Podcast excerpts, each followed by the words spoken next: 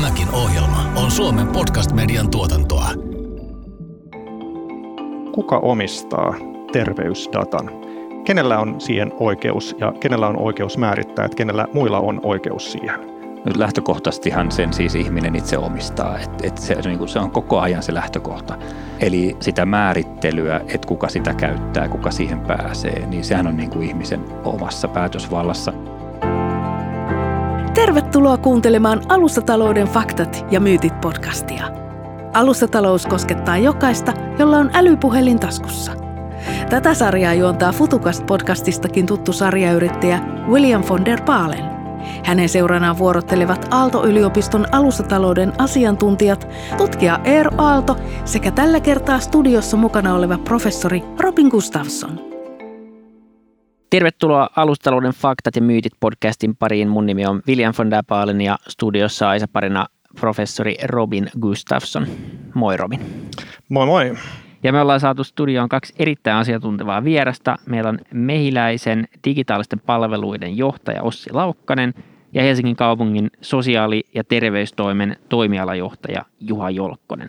Tervetuloa molemmille mukaan. Kiitos. Kiitos. Otetaan tämmöinen kevyt lämmittelykysymys. On vuosi 2030 ja helmikuu tarkalleen ottaen. Ja, ja tota, Robin on lenkillä ja hän kaatuu, kaatuu kirkkonummella ja, ja tota, jalkaan, jalkaan sattuu niin, että ei pysty, pysty kävelemään ja pitäisi saada apua. Niin mitäs tapahtuu vuonna 2030 teidän mielestä? No mä luulen, että yksi skenaario on varmaan se, että, että, että sulla on kuitenkin joku seurantalaite tai joku vastaava, joka voisi ehkä tunnistaa tämän sun kaatumisen ja, ja proaktiivisesti kysyä, että, että, että miten kävi ja onko kaikki ok. Jos ei, niin sit siitä voisi lähteä ehkä suoraan jopa niin kuin ensimmäinen yhteydenotto jonnekin hoitavaa tahoon. Ja toivottavasti se voisi olla ihan tavallaan kuka tahansa ikään kuin, kenet saisit itse valinnut sun hoitavaksi osapuoleksi. Ja, ja, tota, ja siitä sitten niin kuin ensimmäinen kontakti on se digitaalinen, josta sä saisit sitten selkeät ohjeet tai jopa jos olisi niin pahasti mennyt jalkavinoon, että tarvitsisi ambulanssin, niin, niin, niin se lähtisi ikään kuin siitä eteenpäin. Eli mä ottaisin ehkä jonkun kuvan tai jopa videon siitä mun nilkan nyrjähdyksestä syntyneestä niin kuin tilanteesta. No se voisi olla yksi skenaario, mutta sitten toisaalta, niin joskus itsellekin on käynyt kohtuu pahasti, niin mä en tiedä, että kuinka relevanttia sit siinä on lähteä ottamaan kuvaa tai videoa, vaan että ehkä niin kuin tilanteesta riippuen, niin se voisi jopa olla ihan niin kuin perinteinen puhelu tai, tai yhteydenotto, jossa sä sit voisit huutaa tuskasta ja, ja kertoa, että mikä on tilanne. Mutta toki voi olla niinkin, että, että siinä on sitten mahdollisuutena ottaa se kuva – mutta, mutta mä uskon, että tämän tyyppisessä skenaariossa niin se todennäköisesti on se, että, että sä puhut ja, ja sitten jonkun pitää todennäköisesti edelleen 2030 sitä vähän kopeloida ja hipelöidä ja, ja katsoa, että mikä siinä on mennyt vikaan. Niin, mitkä ne esteet tavallaan tällä hetkellä on? Teknologisesti kuulostaa kuitenkin siltä, että kaikki yksittäiset osa-alueet on olemassa, eli puhelimet ja niin vastaanottokeskukset ja ambulanssit ja muut vastaavat, niin mistä kiikastaa, että tälleen ei tällä hetkellä käy, jos ylipäänsä mistään kiikastaa, mutta, mutta tota, näin. Niin pitkältihän noin tavallaan monet näistä nyt toteutuu, mutta niin, että niissä on vielä enemmän kuitenkin nyt ammattilaisen tekemää työtä juuri siellä taustalla, joko puhelinkontaktissa tai muussa. Ja sitten toki nyt meillä on aika keskitetty sitten se palvelujärjestelmä, että se tavallaan ohjautuu tiettyyn, että, että ensihoito on tietyllä niin kuin toimijalla ja päivystystyyppiset palvelut on tietyllä toimijalla ja näin, että sitten ikään kuin, että mitä aukeaa sen takaa, kun sun on todettu tarvitsevan jotain, niin se on vielä aika tällainen, se on julkisesti järjestetty noin lähtökohtaisesti, ellei sulla ole sitten jotain omaa niin kuin privaattia vakuutuspohjasta tai muuta mallia, mutta nehän ei pysty vastaamaan kaikkeen, että eihän nyt ole mitään siis vaihtoehtoisia ensihoidon tuottajia tai, tai toimintamalleja. Ja sitten toki pitää miettiä, että kuinka pitkälle kannattaa tavallaan sellaista tehdä, mutta että, että moni noita elementtejä on, mutta ne tulee vielä nopeutuu, liinautuu, virtaviivastuu, automatisoituu ja näin. Semmoinen ehkä vielä jatkokysymys tähän, eli, eli varmaan tämä ensihoito on se tärkeä tässä ensimmäisessä vaiheessa, mutta toisaalta sitten jos siinä on vaikka joku pieni murtuma tai, tai, tai siinä on joku toinen niin kuin asia on mennyt hie, hieman rikki, niin miten se, ne seuraavat askeleet, miten te näette, että 2030 esimerkiksi se se niin kuin kuntouttaminen tapahtuu tässä yhteydessä ja onko tässä niin kuin näköpiirissä jotain mullistavaa siellä 2030? miltä se näyttää se tapa tehdä se asia? No mä uskon, että varmaan se niin kuin perusinfra ei ole muuttunut sinällään, että on tosiaan se yksi ensihoito, paikka käytännössä, mutta sitten tuo kuntoutus on mielenkiintoinen, että, että miksi ei ikään kuin voisi toimia ihan samalla tavalla, että, että, että siinäkin ikään kuin se ne mahdollisuudet avautuisi niin, että, että sä voisit jopa valita sitä omaa kuntoutuskumppania ja, ja mä näen, että, että se vahvuus on juuri siinä, että, että sitten tämmöiset pienemmät toimijat, jotka ehkä fokusoi nimenomaan just digitaaliseen kanavaan kuntoutuksissa ja, ja luo sinne prosesseja, että saataisiin tämän tyyppisiä tehokkaita malleja käyttöön. Ja, ja tietyllä tapaa, että jos ajattelee, että miten varmaan nykyisin se hankinta tehtäisiin niin, että sitten esimerkiksi se sairaanhoitopiiri hankkisi tämmöisiä kumppaneita, mutta huomattavasti tehty joustavampaa olisi se, että, että siihen tulisi se ikään kuin asiakasvalinta mukaan, että sä voisit valita vaikka sitten toki hyväksyttyjä kumppaneita, että, että toki se on tärkeää, että sitä laatua pitää varmistaa jatkossakin, että, mutta että voisi ajatella semmoisina suppiloina, että ikään kuin sulle käy jotain, niin sulla voi olla se suppilo ikään kuin sinne ensihoitoon 2030 ja sitten se taas aukeaa. Eli tavallaan, että sitten ne toimijoiden lukumäärä ja, ja erilaiset variaatiot voisit kasvaa siitä ja laajentua ihmiset on valmiimpia ja valmiimpia ja myöskin nämä digitaalisen maailman mahdollisuudet tekee eh, siihen laajempaa valikkoa, että myös se niin kuin omahoidon ja itsehoidon osuus kasvaa, että tavallaan se, niin kuin miten sä nyt esimerkiksi ajattelet kuntoutusta jonkun murtuman jälkeen, niin mä luulen, että se on vuonna 30 aika erilaista. Että se ei ole sitä, että sä menet johonkin tai fysioterapeutti tulee kotiin, vaan siitä on niin kuin iso osa täysin niin kuin digitaalisesti tehty silloin, kun sun nuppi pelaa ja saat tavallaan muuten kykenevä niin kuin olemaan vahvemmin osallinen siinä omassa toiminnassa ja kuntoutumissa tai hoidossa, niin se tulee korostua. Ja ihmiset, mä oon varma, valtaosa tykkää siitä, haluaa sitä 247 käytettävissä ja niin kuin enemmän sun omilla ehdoilla. Ei niin, että ammattilaisten tekemä työ täysin jäisi pois tietenkään. Joo, toi on ehkä hyvä aasinsilta ennen kuin mennään niin kuin soteen tarkemmin ja näin poispäin, niin, niin tota, puhuttiin äsken vähän tulevaisuudesta, niin voitaisiin puhua vähän siitä, että missä mennään, missä mennään myös tällä hetkellä, eli, eli niin kuin millä, millä tasolla tämä terveydenhuollon ylipäänsä digitalisaatio, mutta myös minkälaisia niin kuin alustaratkaisuja tällä hetkellä jo käytetään, ää, on oma kantaa ja kaikkea muuta, mutta, mutta niin kuin te teette tätä päivittäin, niin, niin miten pitkällä tämä on jo tässä vaiheessa tämä, tämä prosessi? No tämä on ihan mielenkiintoinen siis, jos ajattelee vain Suomesta käsin, niin, niin mä ainakin itse huomaan aika usein olevani siinä ajatusmaailmassa, että, että, että vitsi kun ei, ei niin kuin mikään ei oikein mennä toimia ja mitä ei saa aikaiseksi ja mitä ei saa tehdä. Ja, ja, ja nyt kun me ollaan touhuttu tuo kansainvälisillä markkinoilla ja on nähnyt eurooppalaisia muita maita ja heidän järjestelmiä, niin se on antanut aika hyvää perspektiiviä siitä, että ei, ei kannata ihan joka päivä valittaa sitä, että ei ole mahdollisuuksia, koska me ollaan kuitenkin jo aika pitkällä – mutta oikeastaan se tilanne mun mielestä tässä on ehkä kaksi kulmaa, mitä itse haluaisi nostaa esiin. Että, että meillä on tietenkin nämä infrapalvelut, meillä on kantapalvelut, oma kanta, ja, ja meillä on itse asiassa aika paljon tietoa. Meillä on Suomi FI, joka sisältää niin kuin käytännössä tosi paljon arvokasta asiakastietoa meidän kannalta, mutta toki siis kansalaisista. Ja, ja, tota, ja se on ehkä yksi semmoinen epäkohta vielä, että vaikka me, me kerätään sitä dataa, se data on jossain, mutta se, että se saataisiin liikkumaan, se data, ja, ja esimerkkeinä vaikka Suomi Fiin osalta se, että, että julkiselle puolelle se on velvoite, mutta yksityinen ei saa käyttää. Ja jos ajatellaan vaikka tilannetta, että me halutaan sieltä julkiselta vaikka palveluseteleillä, vaikka siellä on niin kuin omat mekanisminsa, mutta että jotta me saataisiin tavallaan toimimaan se siirtyminen asiakkaalle hyvällä tavalla ja, ja asiakaskokemuksellisesti fiksusti, niin meidän pitäisi saada liikkumaan myös sitä tietoa. Että toi on yksi, ja, ja mä tiedän, että tähänkin on nyt, nyt sitten tota, tekeillä ja selvitys siitä, että mikä se digitaalinen henkilöllisyys olisi, ja, ja mä uskon, että, että se kun tehdään fiksusti, niin se tuo tähän helpotusta, että tieto liikkuu. Ja, ja toisaalta sitten taas se kanta, niin, niin se on tietenkin sitä isointa polttoainetta, minkä päälle voisi rakentaa paljon palveluita. Ja, ja tota, se on toki tilanne, jota ei vielä käsittääkseni myöskään lainsäädännöllisesti ole vielä mahdollistettu, mutta, tota, mutta et, et se on mun mielestä yksi tärkeä kulma, jotta me saadaan tavallaan kokonaisuus toimimaan. Et se data on mun mielestä sen tulevaisuuden tärkein lähde ikään kuin tarjota palveluita sen datan päällä. Ja Ja sitten se toinen iso kulma mun mielestä, mikä tähän liittyy, niin on sitten asiakasodotukset.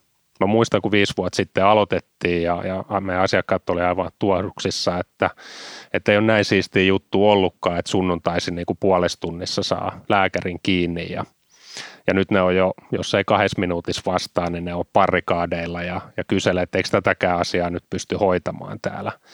Ja se on yksi semmoinen asia, mikä kasvaa tässä mukana vauhdilla, kun nämä palvelut yleistyy. Ja se on mun mielestä ehkä yksi tärkein kulma just siinä, että, että minkä takia meidän pitäisi just altistaa sitä julkista ja yksityissektoria kilpailulle, koska toi on ikään kuin se, joka draivaa sitten tietenkin sitä kehittymistä, koska se luo kilpailua. Joo, siis valinnanvapaus on siinä mielessä iso driveri tässä, koska se on toteutunut ja toteutuu kaikilla muilla palvelualoilla, että me tullaan pikkasen takamatkalla. No, tässä on tiettyä regulaatiota oltavakin, tietty tarvearvio oltava silloin, kun se rahoitetaan julkisesti ja sen pitää perustua jollakin tapaa niin kuin tarpeeseen ja näyttöön perustuviin puuttumisiin ja palveluihin ja näin edelleen. Mutta mut on selvä ja, ja itse ainakin olen yrittänyt valinnanvapautta edistää niin kuin ei vain siksi, että se on ollut jonkun hallitusohjelman kirjaus tai että, että sillä on säästetty rahaa. Että sehän oli joskus sellainen kunnilla niin kuin mekanismi myöskin säästää rahaa, eli ikään kuin sitä maksuosuutta siirrettiin asiakkaalle – kun palvelusetelin arvoa pidettiin vähän pienempänä, mutta valinnanvapaus on itsessään arvo ja sitä pitää niin kuin edistää.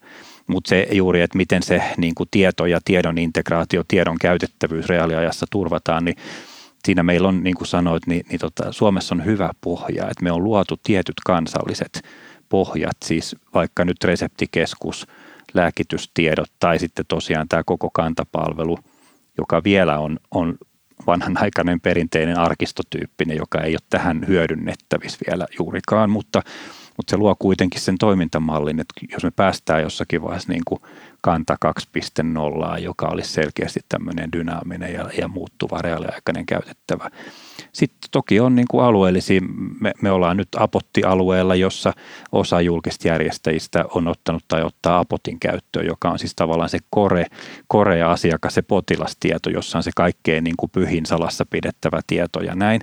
Mutta se muodostaa ympärilleen ekosysteemi, joka mahdollistaa erilaisten, hyvin erityyppisten ratkaisuja toimijoiden liittymisen siihen mukaan. Ja silloin kun ihminen käyttää Apotin Maisa-portaalia, silloin taas on yksi portaali, mutta sitä kautta siellä ikään kuin takana voi olla kymmeniä eri ekosysteemin niin kuin pienempiä toimijoita, jotka, jotka sitten tulee siihen mukaan, jos ne on relevantteja sille toimijalle. Sitten voi olla tällaisia niin kuin alueellisia ratkaisuja, jos se kansallinen ei esimerkiksi etene riittävästi. Ja totta kai varmaan tulee rinnalle erilaisia niin kuin rinnakkaisia toimijoita, että sitten kun ihmisellä on vain joku yksi tarve tai joku tilanne – niin voi olla, että se ei tarvitsekaan niin vahvaa tiedon integraatiota tai, tai laajempaa pohjaa. Se hoitaa sen niin kuin Foodorasta hoidetaan joku juttu ja sillä selvä. Eikä se, sillä ole mitään väliä, että mikä se on se aiempi historia tai, tai tuleva niin kuin tietopohja.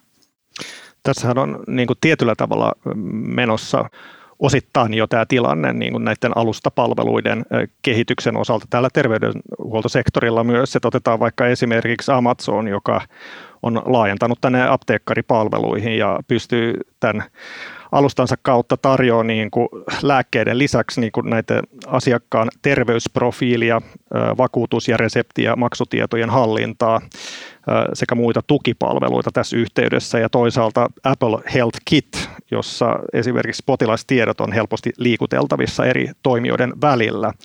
Ja täällä Suomessa totta kai tällä hetkellä ollaan, ollaan erittäin, erittäin niin kuin huolella rakennetaan nyt tätä niin kuin potilastietodatan liikkumista ja, ja myös tämän, että kaikille tarjotaan samanvertaiset niin kuin terveys- ja sosiaalipalvelut. Se on niin kuin keskiössä, mutta et miten te näette tämän tilanteen? Tuleeko Apple ja Amazon tulee tänne myös ja ottaa tämän koko markkinan käsiinsä niin sanotusti?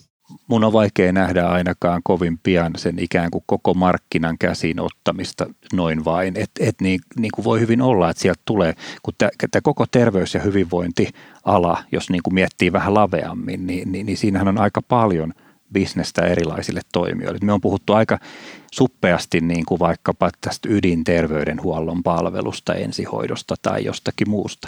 Mutta jos miettii sitä pikkasen laveammin, niin kuin mitkä kaikki asiat puhutaan hyvinvointivalmennuksesta tai erilaisista muista hyvinvointipalveluista tai näin, niin tai, tai, tai tosiaan niin kuin apteekkitoiminnasta tai mistä tahansa, niin siellä on näitä osa-alueita, johon voi olla helpompi ikään kuin solahtaa tämän tyyppisellä. Mutta että siihen on kyllä matkaa, että me ikään kuin jotenkin annettaisiin vähän niin kuin Facebook-tyyppisesti, niin myös meidän sosiaali- ja terveydenhuollosta. Ja, ja koko ajan puhutaan siitä kaikkein pyhimmästä, arkaluontoisimmasta asiakaspotilasdatasta, jossa itse asiassa nyt tällä hetkellähän käydään kovaa kamppailua, että voidaanko me edes nykyisen järjestelmän puitteissa käyttää sitä dataa niin vapaasti. EU-tietosuojalainsäädännön tulkinnat on itse asiassa niin kuin tiukempia kuin viisi vuotta sitten, myös sen kaikkein pyhimmän osat. Sinne laitetaan rajoja niin kuin sisälle, että edes sote-ammattilaiset ei voi käyttää sitä dataa niin vapaasti. Tai että miten ihminen voi ikään kuin, niin kuin omallakaan päätöksellä sitä luovuttaa jollekin. Niin tässä on kaksi aika erilaista maailmaa. Ja, ja mä luulen, että se tasapainon hakeminen kyllä niin kuin vie aikaa ja tosiaan lähtee purkautuu enemmän sieltä ympäriltä, eikä siitä ihan kovasta ytimestä siitä keskeltä. Ja sen takia mun mielestä onkin tärkeää just, että sitä ei voi niin kuin liikaa korostaa, että meidän pitää niin kuin katsoa sinne meidän kansalaisten pään sisään, että, että, että mitä he oikeasti ajattelee siitä omasta terveydestä. Ja, ja se on aika laajemmekin ollaan tutkittu aika paljon niitä meidän asiakasprofiileita, että, että minkä tyyppisiä ajattelijoita siellä on, että, että jotkut nyt sitten harvemmin on kipeänä ja, ja ei, ei ole tavallaan hirveästi mielessä, se on enemmän sitten se treenaaminen tai joku, joku muu ja, ja tähän muuttuu varmasti niin kuin iän mukanakin, että et, et itsekin kun pieni lapsi, niin unta arvostaa nykyään aika paljon enemmän, että, että se saattaa muuttua paljon. Ja, ja, mutta tämä olisi tärkeää ymmärtää ja, ja, ja niin kuin sanoin jo, että, että mun mielestä siinä nämä isot ekosysteemit, niin he, heidän mahdollisuus on siinä, että he löytää sen sieltä oman datan kautta ja he saa käyttämään ne, ne meidän kansalaiset myös heidän palveluitaan. Tärkeää on aina näissä niin kuin jotenkin sit olla – tai että ei olla liian naiveja. Et pitää aina ymmärtää, raha puhuu ja pitää aina ymmärtää tavallaan sit myös ne insentiivit, mitkä kenelläkin toimijalla on ja, ja niin kuin aina jotenkin päästä pureutuu vähän siihen, että mikä se on se kunkin palvelun toimintamalli ja mitä siltä tavoitellaan. Että tavallaan tuollainen kokonaisvaltainen malli, jossa ultimaattinen tavoite on ikään kuin hyvinvoinnin parantaminen ja sitä kautta vaikka palvelukäytön vähentäminen ja tarpeen vähentäminen. Sehän on niin kuin yhteisesti jaettu tavoite. Mutta mut jos se kääntyy toisinpäin, että ikään kuin sillä niin kuin koukutetaan ihminen, jotta sitten tulee tarve hankkia erilaisia lisäpalveluja, niin silloin mennään aika erilaiseen suuntaan kuin mihin me ollaan oltu niin kuin valmiita jotenkin ainakaan niin kuin julkisrahoitteista järjestelmää viemään. Ja, ja on hirveän tärkeää niin tunnistaa aina nämä suunnat ja jotenkin erottaa ne ja just Jenkeistä, missä niin kuin monet nämä on kuitenkin lähtenyt ja lähtöisin, niin siellähän on alueiden välillä hyvin erilaisia järjestelmiä. On näitä molempia, mitä mä kuvasin. Että on sellaisia, jotka joku Kaiser Permanentti, joka ottaa kokonaisvaltaisen kopin paremmin kuin me. Ja sitten on järjestelmiä, joka perustuu hyvin pitkälti sellaiseen niin kuin tarpeen mukaiseen suoritepohjaiseen niin kuin malliin – et, et, et pitää myös aina tavallaan peilata sitä, että mikä se meidän ultimaattinen tavoite ja miten me saadaan sen ympärille just näitä muita kaikkia toimijoita niin kuin nivottuu. Et niiden tavoitteet on ikään kuin sen suuntaisia. Terveyteen liittyvää dataa ei kerätä pelkästään sosiaali- ja terveysalan tarpeisiin, vaan myös moni yksittäinen kuluttaja on kiinnostunut analysoimaan omasta hyvinvoinnistaan kertovaa dataa. Mitä mallikon kannattaa ottaa huomioon antaessaan tietojaan palveluille? Robin Gustafsson tavoitti etäyhteyksin digi- ja väestöviraston johtavan asiantuntija Kimmo Rouskun, joka kutsuu itseään aloittelevaksi biohakkeriksi. Tervetuloa Kimmo Rousku tähän meidän podcastiin Alustatalouden faktat ja myytit. Ja tänään meillä on aiheena Unohdetaan sote, ratkaistaan asiaa alustataloudella ja tullaan puhumaan varmaan paljon datasta. Mutta ensin Kimmo, olet tämän niin tieto- ja cyberturvallisuuden varmaan yksi Suomen aivan huippuasiantuntijoita. Ajattelin näin niin alkuun kysyä sulta sen, että minne tallennat terveysdatasi ja millä mielin? Kiitos ensinnäkin kutsusta päästä kertomaan näistä todella mielenkiintoisista asioista. Voisi sanoa näin, että tässä yhdistyy mulla osin työ, harrastus ja intohimo, eli nimenomaan tämä digitaalinen turvallisuus, oma hyvinvointi, sen kehittäminen digitaalisten välineiden ja palveluiden avulla. Että siinä mielessä että on hyvin ajankohtainen. Tosiaan tämä terveysdata ja tähän liittyvä kokonaisuus, niin mä otan tästä yhden esimerkin vuodelta 2013, jolloin mä oikeastaan voin sanoa, että enemmän innostuin tästä näin, kun nämä ensimmäiset geenitestipalvelut tuli kohtuuhintaiseksi, niin päätinpä testauttaa silloin oman perimäni ja lähetin sylkinäytteeni kuririn välityksellä yhdysvaltalaiseen palveluun. Ja täytyy sanoa, että se oli ensimmäinen kerta, jossa mä joudun enemmän lukemaan ja tutustumaan siihen, että mitäs nämä End Users License Agreement oikein tarkoittaakaan tässä mielessä sotetietojen osalta ja se, mikä mulla jäi siitä geenipalvelusta mieleen, on se, että joka ainoalla sivulla, ja niitä sivuja oli paljon, sanottiin, että tämä voi paljastaa jotain sellaisia tietoja perheestäsi tai sukulaissuhteista, joita et ole aikaisemmin tiennyt. No totta kai siellä on pelkona se, että haastetaan pian oikeuteen. Eli käytännössä niin mä tallennan dataa paljon.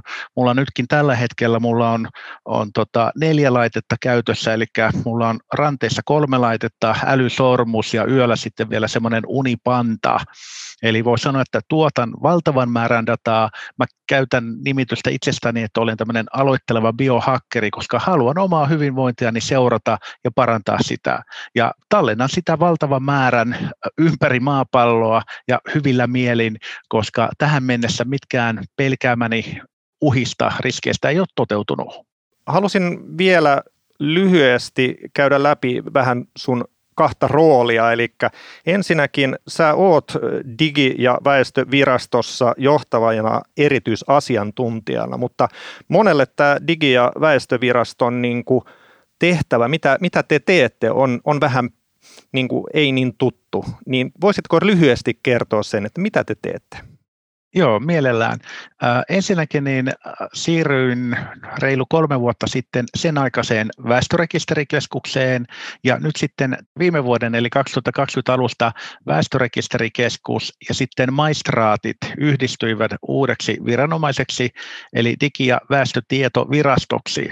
Ja tämä nyt kuvakin on aika pitkälle sitä, että väestötiedoista maistraattitoiminnot, niin nämä on tietysti ne meidän keskeisin tehtävä huolehtia siitä, mutta siinä rinnalla VRK aikana käynnistettiin näiden erilaisten koko julkisen hallinnon ja yhteiskunnan toimintaa edistävien digipalveluiden tuottaminen ja kyllä siinä mielessä varmaan tämä niin suomi.fi-palvelu on yksi niitä tunnetuimpia, siihen liittyvät tunnistautumispalvelut, väestötietojärjestelmät, eli me nimenomaan autetaan yhteiskunnan digitalisaatiossa. Miten sä vielä kiteyttäisi tuon teidän tehtävä ihan niin kuin kansalaisille, että mistä pidätte huolta? Me huolehditaan ensinnäkin niin tämän niin kuin digitalisaation osalta siitä, että meillä on Suomessa nykyaikaiset palvelut, joita kansalaiset ja myös jatkossa tietysti yritykset pystyy hyödyntämään. Ja toisaalta sitten tämä meidän tehtävä tämän digitalisaation turvaamisessa on se, että me tarjotaan työvälineitä, tukea, apua julkisen hallinnon organisaatiolle, jotta he tietävät, miten tätä turvallisuutta organisaatiossa ja heidän tuottamissa palveluissa toteutetaan. Mennään tähän ihan terveydenhuoltosektoriin, sosiaalipalveluihin, ympäristöön. Eli uudet data- ja digitaalialusta liiketoimintamallit, ne tekee voimakasta tuloa tällä hetkellä. Meillä on esimerkkejä vaikka niin, kuin niin sanotusta etälääkäripalveluratkaisuista, kuten esimerkiksi Mehiläisen digikliniikka. Meillä on sähköiset potilaspäiväkirjat, meillä on potilaan terveystietoja analysoivia ratkaisuja, mitä hyötyjä näistä on käytännössä? Tähän kun vielä yhdistää oikeastaan vuosi sitten käynnistyneen koronaviruspandemian ja sen vaikutukset, niin kyllähän tämä jälleen nostaa esille sen, että tämä meidän Suomen korkea hyvä digitalisaatioaste on edesauttanut meillä ehkäpä voi sanoa, että jopa kilpailukyvyn niin kuin edistämistä, koska kun meillä on se niin kuin korkean tason digitalisaatio, meillä on siellä niitä palveluita ollut, ja varsinkin tällä niin kuin terveydenhoitopuolella niin on tietysti äärimmäisen tärkeää, että kaikki kansalaiset pystyisivät näitä palveluita yhdenmukaisesti käyttämään ja hyödyntämään, mutta kyllähän tässä meillä varmasti Suomessakin on vielä aika paljon tehtävää. No mennään sitten tähän niin kuin käyttöön kuluttajana, eli, eli mitä kannattaa huomioida esimerkiksi kun ottaa käyttöön tämmöisen vaikka etälääkäripalvelun tai ottaa käyttöön jotain terveysäppiä, Tämä on äärimmäisen tärkeä kysymys ja mä voisin tätä niin kuin katsella siitä näkökulmasta, että miten mä itse toimin, kun mä otan jonkun tämän tyyppisen palvelun käyttöön. Eli kyllä niin kuin kaikista tärkeintä on se, että tietää kuka sen palvelun toimittaja, tuottaja on. Ja kyllä valitettavasti niin kuin ihmisten huijaaminen tulee koko ajan entistä niin kuin paremmaksi ja osaavammaksi, pitää olla todella niin kuin varovainen siitä, että mihinkä palveluihin ää, menee. Ää, ei niinkään, että nyt tulipas tuossa sähköpostissa mielenkiintoinen palveluun liittyvä linkki, jossa tarjotaan jotain semmoista niin kuin käsittämättömän hienoa ja ihanaa ja uskomatonta, että meneepä saman tien tuohon palveluun. Ei kannata lähteä näin päin, vaan nimenomaan itse selvittää ja kartoittaa ää, kaikki ne palvelut, joita itse otan käyttöön, niin ne on tunnettujen, luotettavien toimittajien, yleensä totta kai valtaosa käyttämistä niin tähän liittyvistä palveluista on kotimaisia, mutta esimerkiksi näiden erilaisten hyvinvointilaitteiden osalta, on se sitten joku kello tai muu sensorilaite, niin ne on silloin yleensä ulkomaalaisia palveluntarjoajia, niin kyllä aika tarkkaan googletan ja lueskettelen käyttäjäkokemuksia näistä palveluista, että minkälaisia kokemuksia niistä on saatu. Eli toi on se tavallaan se ensimmäinen asia. Oikeastaan se tärkein asia on se tavallaan sen palveluntarjoajan luottamus ja sen maine, että tietää, kenen kanssa tätä palvelua tuottaa. No sitten toinen asia on se, että mitä tietoja sitten sinne palveluun joutuu tallentamaan, syöttämään, eli mihinkä tietoihin se palvelun tarjoaja pääsee käsiksi. Ja tämä on jälleen kerran, tämä on riskien hallintaa, mitä tietoja uskaltaa sinne antaa tai pitää antaa, jotta sitten saa sieltä niitä tietoja tai sitä palvelua, jota toivoo. Ja mun mielestä tässä tämä mun alun esimerkki tästä perimän aukipurkamisesta niin on oikein oivallinen siinäkin mielessä, että kyllä siinä piti tosiaan aika tarkkaan miettiä, että nyt jos perimäni on yhdysvaltalaisella yrityksellä selvillä, niin minkälaisia riskejä ja uhkia siihen liittyy. Toisaalta olen saanut sen avulla mielenkiintoista tietoa historiasta, historiasta ja perimästäni, ja tavallaan ne mahdollisuudet ovat olleet tässä paljon paljon suuremmat. Toisaalta tähän mennessä mitään riskejä ei ole, ei ole konkretisoitunut. Ja kolmas ehkä vinkki tähän palvelun käyttöönottoon liittyen on se, että Nythän meillä onneksi EU-alueella toukokuussa 2018 alettiin soveltamaan EUn yleistä tietosuoja-asetusta, eli GDPR, niin tämähän toimii niin kuin EU-alueen yritysten osalta varsin hyvänä suojana siltä osin, että eurooppalaiset yritykset tai EUn ulkopuolella olevat toimijat joutuu toteuttamaan tämän EUn tietosuoja-asetuksen mukanaan tuomia vaatimuksia henkilötietojen käsittelyssä. Ja se on ollut on ollut ja tulee olemaan merkittävä parannus henkilötietojenkin käsittelyn osalta. Ja siinä mielessä mä yleensä aina katson näistä palveluista tämän niin kuin palvelukohtaisen tietosuojaselosteen, koska siinä tietosuojaselosteessa tämä palveluntarjoaja kertoo, miten ja millä tavalla niitä henkilötietoja käsitellään ja hyödynnetään. Mutta toisaalta tämä alustatalous mahdollistaa sen, että me voidaan olla toistenkin kanssa kanssakäymisessä avoimesti, eli me voidaan jakaa vaikka meidän terveystilaa tai terveystietoa.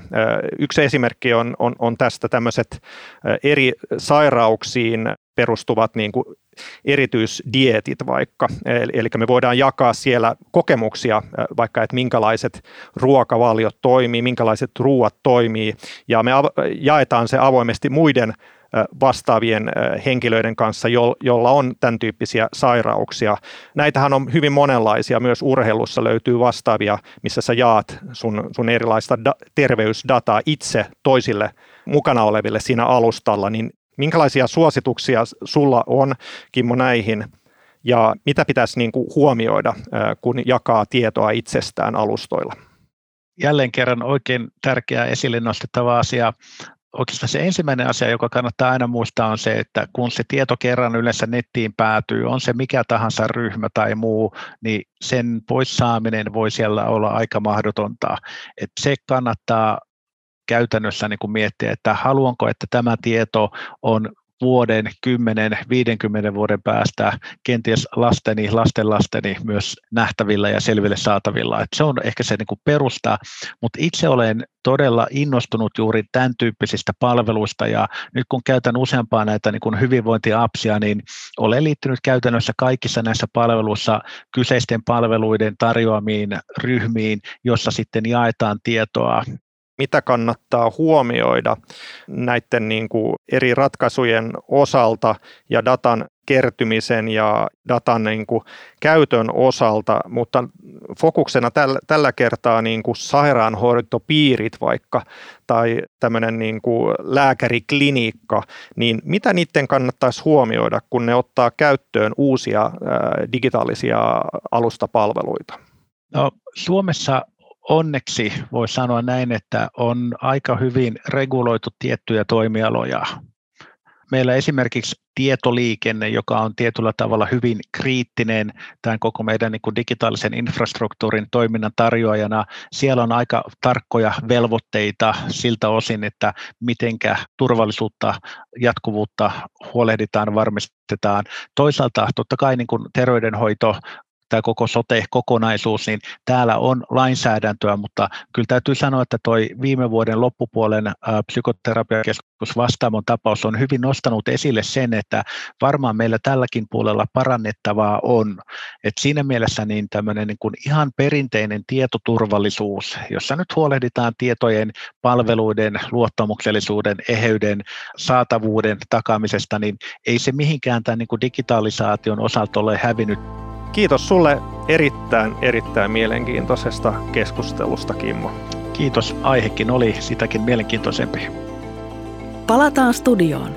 Keskustelemme vieraidemme mehiläisen digitaalisten palveluiden johtajan Ossi Laukkasen sekä Helsingin kaupungin sosiaali- ja terveystoimen toimialajohtajan Juha Jolkkosen kanssa siitä, miten yksityisten yritysten innovaatiot voitaisiin tuoda sosiaali- ja terveysalan palveluihin me ollaan tutkittu tätä terveydenhuoltosektoria ja alustatalouden osalta niin kuin innovoinnin ja kasvun haasteita. Nyt me puhutaan erityisesti myös niistä pienistä yrityksistä, keskisuurista yrityksistä, joilla tulee tämmöisiä niin kuin terveydenhuollon liittyviä ratkaisuja, vaikka joku mittari tai sensori, jonka kautta voi, voi, voi saada äärimmäisen tarkkaa dataa itse asiassa ja tosi hyvää dataa, niin niillä on ollut hankala päästä niin kuin näihin isoihin sairaanhoitopiireihin tai näihin, näihin terveydenhoitoyksiköihin sisälle, koska, koska siinä ei jäsennetä sitä tapaa toimia siellä sisällä, ja se tuntuu olevan niin kuin ylipääsemätön ongelma. Eli, eli siinä on niin kuin tietyllä tavalla tämmöinen on olemassa ratkaisu, tämmöinen innovatiivinen ratkaisu, vaikka seurata, seurata potilaiden niin kuin sydämen toimintaa tarkemmin, mutta se ei jollain tavalla kohtaa sitä niin kuin palvelun tuottajaa tällä hetkellä. Niin miten, miten me saataisiin nämä niin kuin alustatalouden mekanismit toimii tehokkaammin tässä päivässä? Toi on niin kuin jatkuva haaste. Toinen on tavallaan sellainen hyvin eri palveluissa eri puolilla tunnistettava, että, että me tiedetään, että erilaista osaamista ja, ja, ja kykyjä ja mahdollisuuksia on maailmalla, mutta miten me tuodaan se siihen tällä hetkellä niin kuin pyörivään palvelujärjestelmään. Ja, no siihen on varmaan moni ratkaisu, jotka y, yksikään ei niin kuin yksin sitä hoida, että – ainakin meillä sitten niin kuin tästä yhteiskehittämisen niin kuin mallit on tuoneet sitä tavallaan puoli ja toisin sitä ymmärrystä ja lähentämistä enemmän, että te ikään kuin tulee joku jonkun valmiin härpäkkeen ratkaisun teknisen detaljin kanssa ja ikään kuin kertomaan palvelujen järjestäjälle, että te, te tarvitsette tämän tai teille tämä, teiltä tämä puuttuu – jos se ei ymmärrä itse sitä, niin se on yksi malli. Totta kai sitten toinen on se, että et, et sit liittoudu, että nämä toimijat kuitenkin niin kuin liittoutuu, lyöttäytyy vähän yhteen, katsoo vähän laajemmin sitä palvelumallia, missä se sen oman innovaation paikka voisi olla. Ja kolmas on tietenkin se, että sitten niin kuin sanoin, että se pitää myös siihen, kun palvelu prosessiin saada, jolloin sitten tällaiset, niin kuin sanoin, vaikka tämä Apotti, niin kuin, vaikka se on tietojärjestelmä, niin se luo myös yhteisön, jossa on monia eri palvelujen järjestäjiä, monia eri toimijoita, jotka sinne luo sinne järjestelmään ne työn kulut, ne prosessit, miten palveluja pyöritetään. Ja tavallaan, että jos ei mitenkään niin kuin ole liittymäpintaa siihen, niin kyllä ne jää tosi irrallisiksi. Siis se vaan on niin, että ne jää tosi irrallisiksi. Että se pitää olla sen toiminta tavan kanssa yhdessä jotenkin suunniteltu ja, ja niin kuin sitä kautta tulla se ymmärrys, että tämä aidosti niin kuin muuttaa jotain tapaa toimia. Se, mikä niin kuin tässä tuli esiin detallina, mutta mun mielestä se oli kiinnostava kuulla, eli se, että vaikka just tämän sydämen toiminnan parempi ymmärtäminen ja to, to, toisaalta diagnoosin löytäminen sitä kautta tai diagnostisointi, nope, nopeampi diagnostisointi ongelmasta, niin tietyllä tavalla siinä opitaan koko ajan, kun saadaan parempia mittareja, opitaan niitä indikaattoreita, mitä voisi olla, ja että saataisiin se mukaan siihen tietomallirakenteeseen, joka taas on siinä isommassa sote-yksikössä, jonka kanssa haluttaisiin tehdä tätä. Niin tietyllä tavalla, jos ajatellaan taas ihan toista tilannetta, otetaan esimerkki tämä meidän älypuhelinympäristö ja vaikka Android-ympäristö, jossa appikehittäjä voi tuoda niin kuin appin tiettyjen kriteerien mukaan sinne uudenlainen innovointi, innovaatio, joka riippuen siitä, että jos siitä on kuluttajalle hyötyä, niin, niin, niin sehän lentää. Sehän menestyy siellä tosi hyvin. Niin miten me voitaisiin niin tätä innovointia jollain tavalla ruokkia enemmän? Ehkä se, me ollaan kuitenkin, Suomi on yksi edelläkävijä maa tässä digi, digitalisaatiossa, niin miten me voitaisiin ruokkia tätä innovointia enemmän? Niin se on oikeastaan semmoinen kysymys teille molemmille. Tuo on mun mielestä hyvä esimerkki toi, että, että teet Android-sovelluksen ja sehän on kaikki se prosessit siihen liittyen jo olemassa, että miten se hyväksytään ja, ja tavallaan se nyt on ehkä vähän kaukaa haettu analogia sitten tietty terveydenhuoltoon, mutta, mutta tietyllä tapaa niin kaikki ne prosessit on rakennettu sitä varten, että sulla tulee joku uusi palvelu ja sitten ihmiset pääsee käyttämään sitä. Ja tämä on ehkä semmoinen niin kuin aihealue, just mitä Juhakin tuossa sanoi, että et, et miettinyt tosi paljon sitä, että, että mikä se niin kuin – mikä se este on sille, että ne palvelut ei tietyllä tapaa jalkaudu. Ja mä itse puhun aika paljon sen puolesta, että, että sen sijaan, että me nyt tässä vaiheessa keskitytään näihin tavallaan niin kuin kapeisiin osa-alueisiin, kapeisiin teknologisiin ratkaisuihin, niin meillä on se koko iso alusta tavallaan, mikä meidän pitäisi laittaa kuntoon ensin. Eli tavallaan niin kuin rakentaa Android, ei sekään niin kuin yhdessä yössä rakentunut, tietyllä tapaa se tausta sinne, että se pystyy vastaanottaa uuden tyyppisiä palveluita. Ja, ja jos nyt ajatellaan sille, että se niin kuin alkuperäinen kysymys, että, että, että miten tämä niin kuin niihin sotekeskuksiin liittyy, niin, niin tätä ollut ihan hauska seurata, kun itse vastaa tavallaan nyt siitä digitaalisesta ulottuvuudesta ja tietyllä tapaa niin kuin jossain koossa, ei edes minikoossa, mutta jos ajattelee mehiläisen yksiköitä ympäri Suomea, niin ne on tietyllä tapaa niitä meidän sotekeskuksia. Ja me ollaan menty tosi vahvasti siihen digital first ajattelumalliin, että, että meillä on yksi koko maan kattava digitaalinen lääkäriasema, joka ottaa sen ensimmäisen kontaktin ja ikään kuin hoitaa semmoiset asiat, mitkä hoituu hyvin. Ja, ja meidän driverin on tietty se asiakaskokemus, että, että miksi ohjattaisiin kivialkaa, jos, jos ei tarvitse – ja tavallaan sieltä lähtee sitten ne hoitopolut. Eli se, että vaikka sitä, se ei sopi etähoitoon, niin sen lisäarvo on se, että sä todennäköisimmin päädyt siihen niin kuin oikeaan paikkaan ensimmäisenä. Ja jotenkin mä hahmotan itse sitä, että toi on se, niin kuin, se perusalusta ikään kuin. Ja sitten kun tämmöinen niin malli on kunnossa, niin, niin mä vaan huomaan sen itsekin, että nyt me on paljon helpompi sovittaa sinne erityyppisiä kokeiluita. Että jos me halutaan vaikka että me todetaan, että okei, että tässä niin kuin digitaalisessa kanavassa, että sulla saattaa niin kuin olla ehkä jotain työperäistä astmaa tai jotain muuta, niin, ei meidän, niin kuin me voidaan lähettää se mittari kotiin. Et puhaltele sinne ja se data valuu sitten meille sen järjestelmän kautta. Me katsotaan sitä, arvioidaan ja se mittari palautuu sitten postissa. Mutta jos me ajateltaisiin sitä, että meillä ei olisi tätä mahdollisuutta niin kuin siinä, siinä tausta-alustassa – niin toi olisi tosi vaikea ottaa, koska se olisi tarkoittaa sitä, että se lähtisi sieltä kivialasta se prosessi ja, ja, tota, ja tavallaan siihen liittyisi aina niin kuin se yksilö, joka ottaa vastaan.